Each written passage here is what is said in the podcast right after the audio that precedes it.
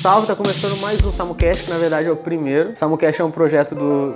Por que esse negócio você não botou nome? Meu Deus do céu! Perdão, perdão, perdão, perdão. Os filhos das trevas são mais, sal- são mais sábios que os filhos da luz. né? falar, pelo amor de Deus. Onde a gente vai propor alguma reflexão sobre alguma série, algum filme, algum jogo. Sempre à luz da Bíblia, é claro. E hoje a gente vai falar sobre Shrek, a saga, que é a melhor saga que existe. Peraí, pra ser saga tem que ter quantos filmes? Trilogia é, já é saga. Porque, tipo, Senhor dos Anéis é saga. Bem, Shrek, pra quem é impossível alguém não conhecer, mas Shrek é uma animação da DreamWorks lançada em 2001, que ganhou três sequências, que é Shrek 2 em 2004, Shrek terceiro em 2007 e em 2010 Shrek para sempre, que é o Shrek 4 que a gente fala. Você que nunca ouviu a história do Shrek, na verdade conta a história de um ogro, o primeiro pelo menos, né? Conta a história de um ogro que vive pacificamente a vida dele, vive num pântano isolado, nas terras que são dele. E aí um dia umas criaturas, é, algumas criaturas fantásticas, que são criaturas dos contos de fada, invadem o terreno dele.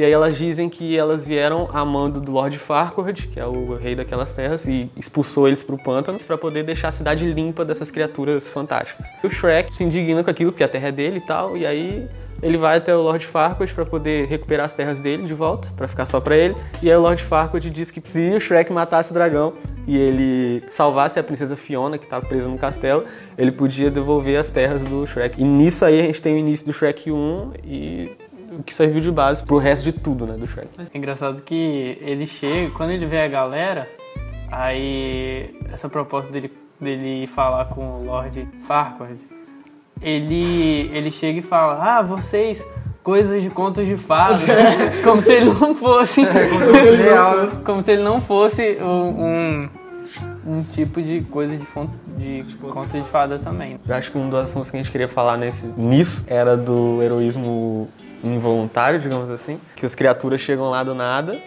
E aí ele fala: Ah, não, eu vou atrás do Lord Farquaad e eu vou trazer essas terras pra tirar vocês daqui.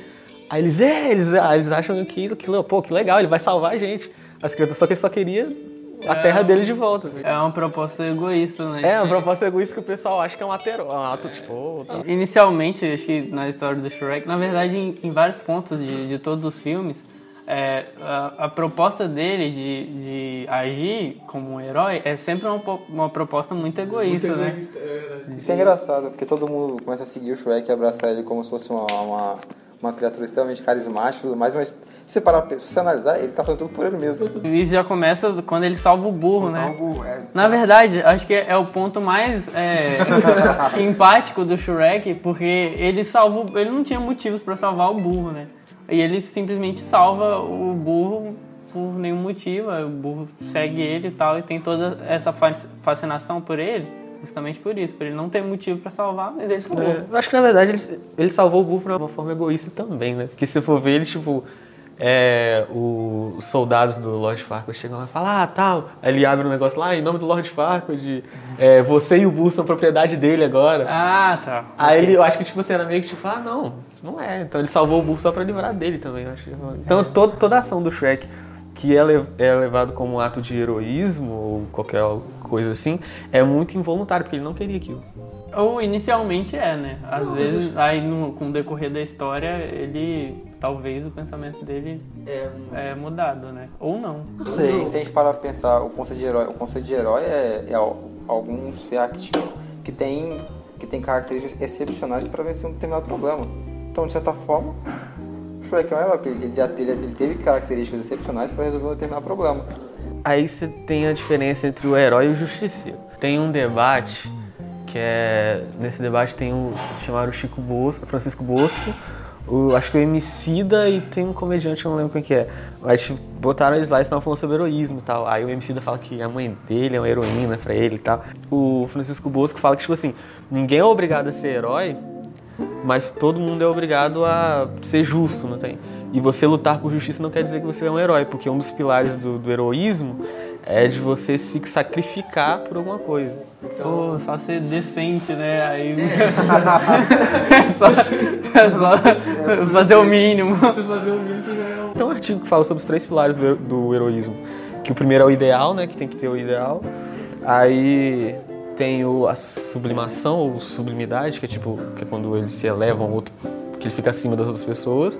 E só que no meio disso tem o sofrimento, que eles falam que é o, o principal, o que diferencia o, o, herói das outras pessoas é que ele sofre por algo, por algo que não é ele, entendeu?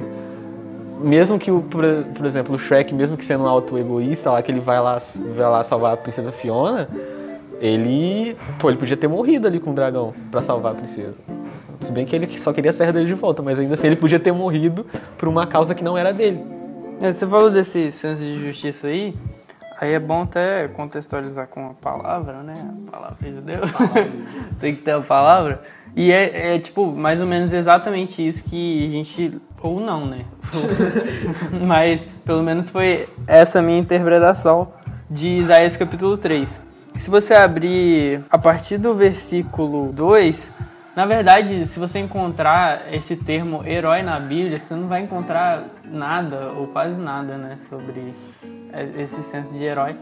E na verdade, no, mundo gospel hoje a gente tem várias referências nas músicas sobre isso. Né? Tem uma música do Alessandro Vilas Boas, da Carpinteiro, que ah, na, versão... na, versão raiz. A versão... É a versão que ninguém conhece, porque é todo mundo Nutella, todo mundo. Você só ouviu a versão do Carpinteiro do, do, é, da, da nova. E esse é o som, o carpinteiro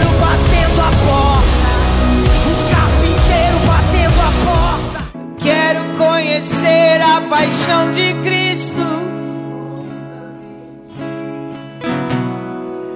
tendo em mim o mesmo sentimento que houve no meu herói.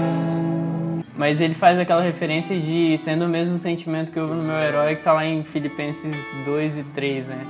Na verdade está no 2, mas é meio com a junção do 2 e o 3, porque carrega a mesma ideia de, do poder da, da ressurreição e tal. E a música, a raiz é a melhor, né? Tem, tem uma frase fantástica também que fala: é, Meu Deus fez uma cruz se pregou nela e, e deu o trono para o homem, entendeu?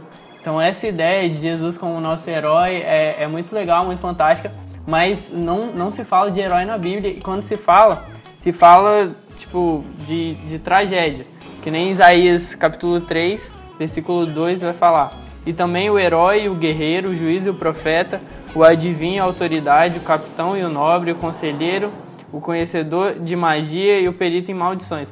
Aqui nesse momento, vai falar de, de uma desordem completa que havia em Jerusalém, né? E a, a, passagem basicamente diz que Deus tiraria todas as pessoas de importância do meio do povo. O herói, o guerreiro, o conselheiro, até as pessoas que, que, que tinham assim uma visão das outras pessoas como pessoas pecadoras, que era pessoa da, pessoal da magia e tal. Essas pessoas seriam retiradas do povo de Deus porque todas elas têm o mínimo de senso de autoridade sobre as outras pessoas. Mesmo que elas sejam boas ou ruins, elas têm esse senso de autoridade. As pessoas veem nessas pessoas um, um ah, essa pessoa é importante porque ela faz isso e tal, e, e ela, ela, pode ser o, o meu líder. E Deus tira, tira essas pessoas, ou diz que tiraria essas pessoas do meio do povo, e, e essa, essa história de decência que você falou, de ah, entre, entre ter justiça e entre fazer justiça e ser herói é, e necessariamente não são as mesmas coisas. É, o de você só ser decente e ser considerado um herói é tipo, ele basicamente diz isso no versículo 6. Quando ele quando ele diz que, tipo, um homem agarrará seu irmão, um da família de seu pai, e lhe dirá: Você pelo menos tem um manto, seja o nosso governante. Assuma, assuma o poder sobre esse monte de ruínas. Então, tipo, é uma proposta desesperadora das pessoas que não tem ninguém ali como um líder, como um herói, como uma pessoa a ser seguida. E pelo fato de, de alguém, tipo, ter só um manto ou alguma coisa de decente ou especial ou de diferente, que poderia ser considerada uma pessoa acima das outras pessoas, ou com um senso, com o um mínimo de senso de autoridade, ela seria vista como um herói ou como um líder para o povo. Isso é muito perigoso, né? É, porque o engraçado é que você falou, ah, você pelo menos tem um monte, tipo assim, era algo básico, ou seja, era, era tipo um mínimo que todo mundo poderia, poderia ter, né? Isso, então, é... você pelo menos tem um manto.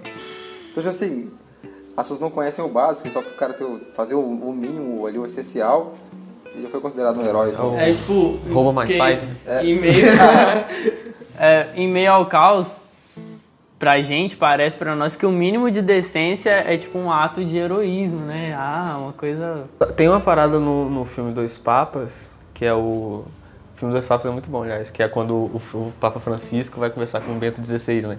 O Bento XVI fala que vai renunciar e tal, não sei o quê. O Papa Francisco fala que o, o diferencial do, do Papa para as outras autoridades, tipo, políticas e tudo mais, é que o Papa é um, é um mártir.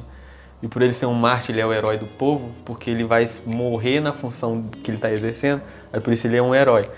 Se, se for falar isso de, de um heroísmo involuntário, que é o que eu estou tentando defender aqui, né? tem uma passagem de Efésios, no capítulo 2, no versículo 10, que é. No, no versículo 8 e 9 vai falar ah, que a, pela graça sois salvos e tal, mediante a fé, isso não vem de vós, dom de Deus e tal.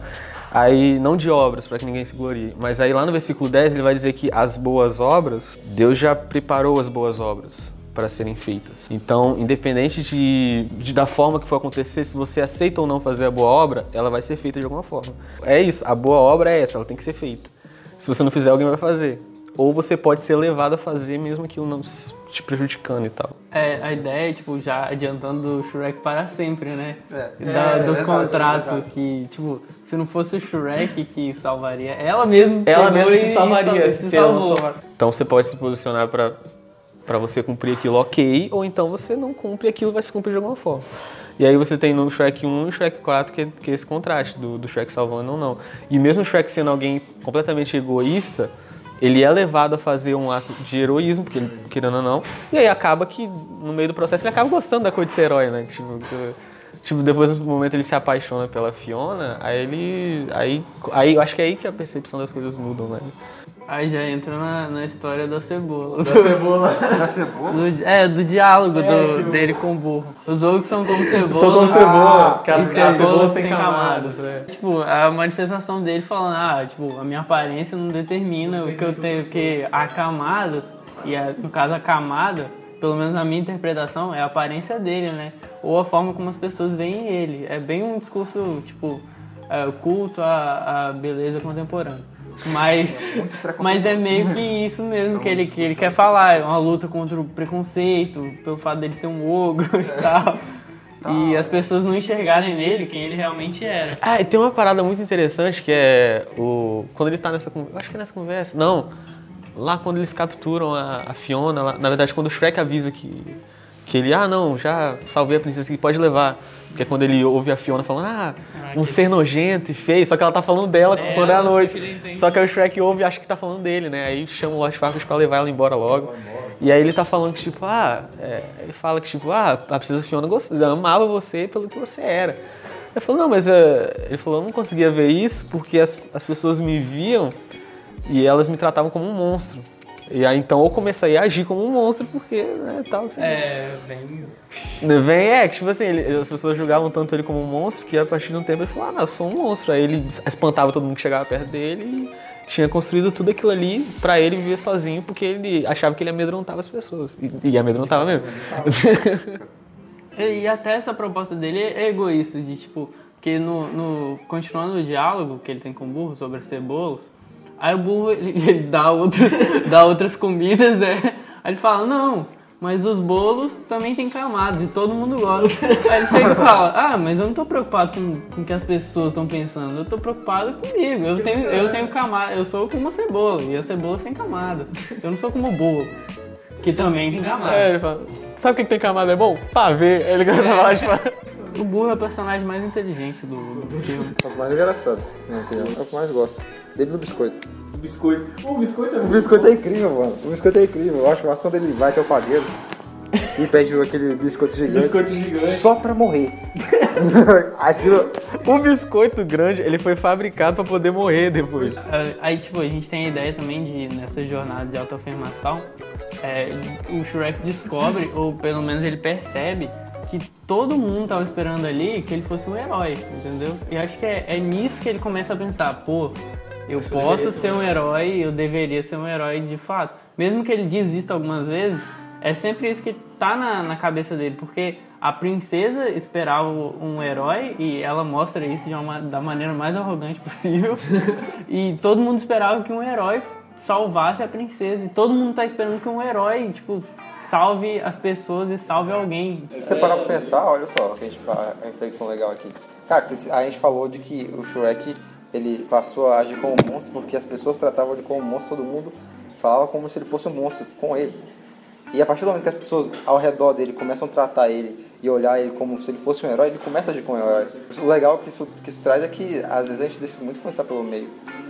No, no filme, pelo menos, é muito perceptível, né? É, que as pessoas tipo, sempre estão esperando o herói. É, é a mesma ideia de, tipo, Êxodo também, quando Moisés está guiando o povo. É aquela É, ideia de que as pessoas precisam de alguém que ouça Deus e que traduza o que Deus está pensando. Mesmo que o pensamento de Deus naquele momento fosse o mais simples possível e fosse para o povo, de fato, as pessoas precisavam de alguém que traduzisse o que Deus queria. E essa imagem, tipo, era totalmente vista em Moisés. E quando Moisés, tipo, não morre, mas Deus leva Moisés, que a gente não tem essa, essa ideia Tem, de que... tem uma parada de que eu já ouvi dizerem que, tipo, uma das coisas pelas quais o corpo de Moisés é levado é pra não deixarem o corpo de, né, Deus não quis deixar o corpo dele pra que eles pudessem cultuar o corpo de Moisés. Que ele virava tipo um, esse- É, um, um algo de, um, um alvo de uma imagem de adoração, né? Eles Muito possível. Bezerro. É, eles iam adorar o corpo de Moisés. O Moisés, sum- Moisés sumiu porque ele sumiu, ele foi lá, foi, subiu no monte e ficou lá, pessoal, morreu. É, vou derreter o outro, fazer um monte. Cara, se ele tivesse deixado o corpo dele lá, a pessoa ia embalar aquilo lá com cera. É, porque tipo, eles estavam no Egito, eles sabiam técnicas de mumificação, tá ligado? Cara, os caras iam embalar ele com cera, passar umas fitas em volta. tem, a, tem a referência justamente dessa do corpo de Moisés, que vai falar sobre outra coisa, mas há uma referência que fala sobre o corpo de Moisés em Judas, capítulo 1, né? Na verdade só tem um Só tem um capítulo. mas vai estar lá no. Eu lembro, tá, tá lá no versículo 12. Leia a Bíblia. E, e fala justamente sobre isso da briga de, de Miguel e Satanás pelo corpo de Moisés. E Miguel só fala, ó, vou deixar que Deus te repreenda. É só isso, entendeu? Então é importante você ler a Bíblia também pra entender essas coisas ou pelo menos ter o mínimo de senso como cristão, né? Mas é, existe, voltando, tem essa ideia de autoafirmação que as pessoas precisam de um herói e a ideia de líder tá sempre muito atrelada a isso de herói, né? Só que a gente tem que tomar muito, muito, muito cuidado sobre quem a gente enxerga como líder e por que que ele é um herói para nós, entendeu? Porque muitas vezes a gente enxerga líderes que, para nós, são pessoas que são considerados heróis ou heróis da fé, mas que não tem nada a ver com Jesus, não tem nada a ver com o que a palavra diz que, que, que de fato é um herói. Em Hebreus vai falar sobre isso também, sobre os heróis da fé. Então é, é muito confuso isso pra gente, nós cristãos, é, mais que todos, temos que prestar atenção no tipo, o que, que é herói pra gente, quem a gente considera. A gente trocou simplesmente a palavra ídolo, ídolo por, herói. Por herói. É, E entra aquela, aquela discussão, você é um idólatra? é essa, essa ideia. Nossa, você, essa discussão é, é legal. É porque hoje, hoje eu não sei, cara, qual que é o lance? As pessoas associam muito as obras de uma pessoa à pessoa em si, e aí você acaba criando um culto em cima da pessoa por causa das obras que ela faz, entendeu? E tem muito essa questão, né, cara? Que você vai falar que, ah, se fala sobre idolatria é legal, porque, por exemplo, a galera tem muito essa questão de que, ah, os católicos são, são idólatras e tal. Mas tem muita gente que dentro do, da, do protestante, pentecostal, são, podem ser idólatras, porque se você parar pra pensar, idólatra, Ah, justamente, você com traz, certeza. você traz esse conceito idólatra, é, é, é um culto ao homem. É um culto ao homem, de fato, você traz o que é você. né? É. E quando você faz isso, qualquer coisa, além de ora- adorar uma imagem, pode ser idolatria. Quando você vai, acho que cultuar, sem intenção de cultuar Deus, de certa forma, você está sendo idólatra. Eu acho que a necessidade de um herói, que essa coisa, que essa coisa de criar um tal em cima de uma pessoa. Porque, cara, ninguém faz o bem, né? É porque você vê uma pessoa totalmente. Por, por pura intenção Todos pecaram, todos estão destituídos agora. É isso mesmo. É mais fácil pecado que imagina, né? que você imagina. Por exemplo, Tiago mesmo fala que, acho que no capítulo 4, ah, se você sabe o bem e você não faz, você tá pecando. A boa obra ela tem que ser feita. Esse é o lance. Por isso que eu falei, tipo, cara, a boa obra tem que ser, vai ser feita e tem que ser feita de alguma forma. Você quer participar ou não? Se você não participa, você tá pecando, porque você tá omitindo. Você vê o bem e você não faz, você tá omitindo, você tá pecando por causa disso. É, o ato da justiça, que é de você tentar equilibrar as coisas, porque o, o, o grande mal, acho que não só de agora, né? De sempre é a desigualdade. Sempre teve desigualdade. E o que, que a gente faz é, como cristão, como pelo menos a gente deveria fazer, é lutar por uma igualdade, né? E aí, nisso fazendo justiça. E fazer a justiça é fazer o, bem ao próximo. Se todo mundo fizesse o bem ao próximo, a gente tinha um mundo igual e tal e tudo mais. O que não acontece. Igual no sentido mínimo, não de desigual de desigual mesmo. né? Não, é, tipo, desigualdade no sentido básico da coisa. É, tipo, utilitário. O que tá, você tá falando é, é tra- tratamento, eles estão falando? É, É tipo, não matar uma pessoa já é um sentido de igualdade legal, então. é de, não, de uma, não, uma pessoa não morrer de fome, entendeu? Cara, É, mundo- A gente todo mundo- entende desigualdade como uma coisa ruim, né? Mas, tipo, na verdade não é. Na verdade, o mínimo que não se tem é a coisa ruim de fato. Entendeu? Eu dou aula pro idioma. Como assim, velho? Eu não compreendo. Porque essa ideia de desigualdade. Porque a desigualdade é um ter mais do que o outro, entendeu?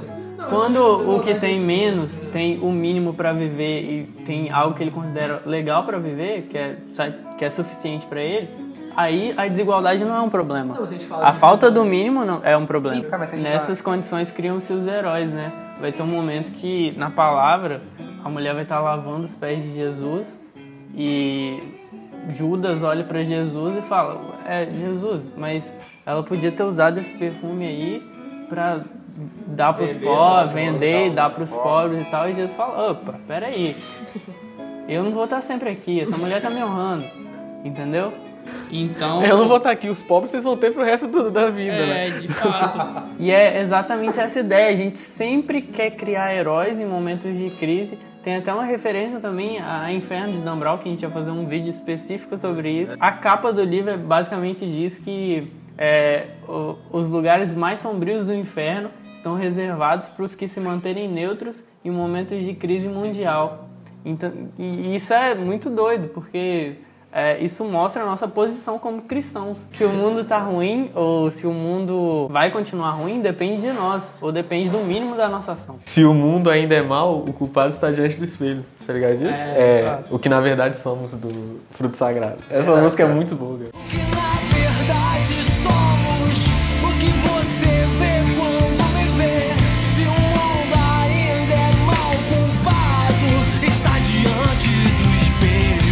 Você percebe, é você falou, você percebe o mal, você, você não faz o bem, tá pecando. Eu acho que, trazendo a discussão, é, que a gente tava falando, é, cara, quando as pessoas são desesperadas, elas vão buscar a coisa mais fácil de fazer para que seja confortável, para que elas entrem numa situação confortável. Eu acho que é por isso que em meio a qualquer desespero, as pessoas buscam aquela, aquela pessoa que faz o mínimo Mínimo decente. para colocar um pedestal e falar, você é meu herói, cara. Sim. Você me deu um, sei lá, um aperto de mão. Ninguém olha pra mim. Pô, você ora, Você- você, tá melhor que todo ora. mundo, hein? Você lê a palavra. Como é que. Você falou que no, no princípio tinha céu e terra? Caraca, mano, você entende Bíblia e tal, caraca. A, a continuação dos filmes, né? Do Shrek 2 vai falar. Pra mim, é basicamente a continuação do Shrek 1, é a autoafirmação da, dessa ideia de preconceito e dessa responsabilidade e, e da aparência e tal, dessa ideia de aparência. Realmente, cara. quando- e é, a Shrek 2 trata, tipo, de, de, de o que as pessoas podem fazer de- de- mediante o desespero. É, o, Da poção, né? No, É, é, porque- no a gente vê um lance mais do heroísmo, no segundo a gente vê esse negócio da aparência e tal, tudo mais, mais reforçado, né? Sim, porque se você reparar, naquele momento ali o Shrek tá, ele, ele vê uma possibilidade de que a Fiona, por algum motivo, por algum motivo, fala, não, ela não gosta mais de mim. Porque tem um cara lá que é mais bonito e tal, não sei o que, mais homossexual. E ele fala, não, ele é mais bonito que eu. E aí ele tenta, se- ele tenta se encaixar num- em algum padrão que ele encontra na cabeça dele, ele vai atrás disso. Mas é aquele lance de que ele se acha uma pessoa tão. Ele, ele se acha uma pessoa tão. É um complexo de inferioridade, né? Ele se acha uma pessoa tão ruim, e, tipo assim, na essência dele ele acha que ele é uma pessoa ruim, que não vale a pena, entendeu? Ah, então ele, ele acha impossível que a Fiona realmente ame ele da forma que ele é e tal e tudo mais. Sim. Pra mim, é o menos importante. Não usem drogas. Não, mas o 2 tem algumas coisas importantes. Tem drogas. Tem o final, o final, final é é fantástico. É, só... É no final do 2 que eles cantam Living La Vida Louca? É, é, é no final do 2. Aí Shrek 3, o Shrek terceiro, né? É o nome certo. E é a dinâmica. É muito bom. A primeira cena daquele filme É essa da- quando a mais da dinâmica. vida. Ah, é aquele. Eles estão coçando a bunda do Shrek com, esco, com escovão de Com escovão. Ah, É quando a dinâmica do filme começa a mudar, né? Quando é, é, agora fala mais de responsabilidade, da possibilidade de um dia ele ser pai e de talvez substituir o rei. Você vê um contraste, né? Que você vê, tipo, assim, você tem o Shrek que ele não quer ser pai. E ele vai em busca, porque ele não quer ser rei também. ele não quer ser rei, aí ele vai buscar um sucessor pra, pra ser no lugar dele, né? Porque e o aí. rei sapo tá e porque o rei sapo morreu, né, no caso. É, muito, é tudo muito igual. E aí ele vai pro. Não, mas ele vai atrás do, do reizinho lá, do Arthur. E o Arthur, ele não quer ser rei por causa da responsabilidade. É muito engraçado que tá tudo tão confuso na cabeça do Shrek. Ele fala: Você vai voltar pra, você vai voltar pra tão, tão distante, você vai ser pai. Tem as ideias. Porque é um confl- é, tipo assim, eu não me engano, quem, quem reforça isso na cabeça do Shrek, eu acho que é o, o gato, né? Que o gato é o que põe juízo na cabeça do Shrek. Aí ele fala que não, você tá, o que você tá fazendo com o menino é o que basicamente era pra ter feito com você. Ele não, não enxerga isso. É no funeral eles cantam Live and Let Die do, do Guns, né? Do Gus, do Gus. É? Não. Claro que é. É dos Beatles. Não. Live and Let Die é dos Beatles, mano. Esse não é o assunto Será? Não, peraí. aqui. Eu, eu, Live and Let Die é dos Beatles, você tá doido? Ok, ok. Não, mas tem que... depois, conver- Depois veremos se é dos Beatles mesmo. Mas é dos Beatles. cara, Live and. Let Die. Continua. Dan. Tá, voltando. É, gente- Depois tem que eu é, a sempre discussão se Live and Let Die é do, dos Beatles ou do Guns é do Paul McCartney. Ninguém acertou, mas na verdade eu acertei porque quem faz sucesso com ela é o Guns. Ah, mas é o Paul McCartney é um Beatle, até onde eu sei. Mas tava falando sobre o John. Ok, continuando. É, de fato. Então, é, o Arthur também quer fugir dessa responsabilidade. Eles fazem referência também ao rei Arthur da história, que é um herói medieval, né? Que a gente nem sabe se ele existiu ou não. Mas ele, eles ironizam essa característica do personagem também. Porque na história, ele é citado como um, um personagem, como um rei, né? Um, um corajoso. Tanto é que ele, quando ele chega, quando ele chega na... Guerreiro. Quando ele chega na, é, é na escola, ele não sabia que era escola, aquele endereço que deram pra ele, que o Arthur tava lá. Aí ele vê, tipo, um- eles estavam, tipo, meio que treinando cavalaria. Aí ele vê lá um cara todo pomposo e tal, e fala, ah, você, Arthur, vem comigo. Ele fala, não, não sou Arthur, eu sou o Lancelot. No, no Shrek 3 tem um lance do encantado também, né? Do encantado. É, da, dele tipo, reunir todas as criaturas que eram rejeitadas, né, para lutar contra o pessoal que eles achavam que era privilegiado. Tanto é que eles invadem a terra de tão tão distante lá e tal, não sei o quê. Tem, tem, Né? Que tem, a gente tem uma ideia também de que tipo todo vilão é um herói na sua própria história. Eu já ouvi É, essa frase, não, sei quem fala, mas a, a ideia do Coringa também. Mas Que tipo assim, você é um vilão, ok, mas você É, eles têm seus motivos, têm suas justificativas. De, de que aquela galera ali era uma galera rejeitada e que pra eles o privilégio devia ser, tipo, pra todos, mas talvez no meio dessa luta teve um alguém, os pensamentos se corromperam ali e falaram, como não, tem aquele lance a gente do- tanto tempo foi foi viver isso aqui, agora é o momento da gente ser privilegiado, esses caras Quer fazer alusão com Tá, não, vou falar. É tipo assim, tem uma parada que, que, nem eu, que eu nem eu tinha falado antes, que os três pilares do, do heroísmo são é o ideal, o sublimação, e- ou subli, sublimar, sei lá, e o sacrifício. Ah, eu acho que é o. A sublimação é o que você fala mesmo? Acho que é, é o você levar o. você, tipo, você se elevar a um ponto mais. É, um ponto superior, digamos assim. É o final da jornada do herói. Você vê que tipo, as pessoas reconhecem, pô, ele é um herói, ele é um. Tal, ele tá acima das outras pessoas. É o momento que ele se eleva. Mas antes disso, é o sacrifício. Se eu não me engano, eu acho que é o. acho que é o São Luís de Monteforte, acho que é. Ele falou que, tipo, o sacrifício, ele honra a alma. Ou ele, tipo, traz honra à alma, alguma coisa assim. Tipo, o sacrifício é o que meio que. É o que te dignifica, digamos assim. A partir do momento que você sacrifica alguma coisa para você, em prol de algo melhor, de algo maior do que você, isso te torna digno, isso te traz honra para você.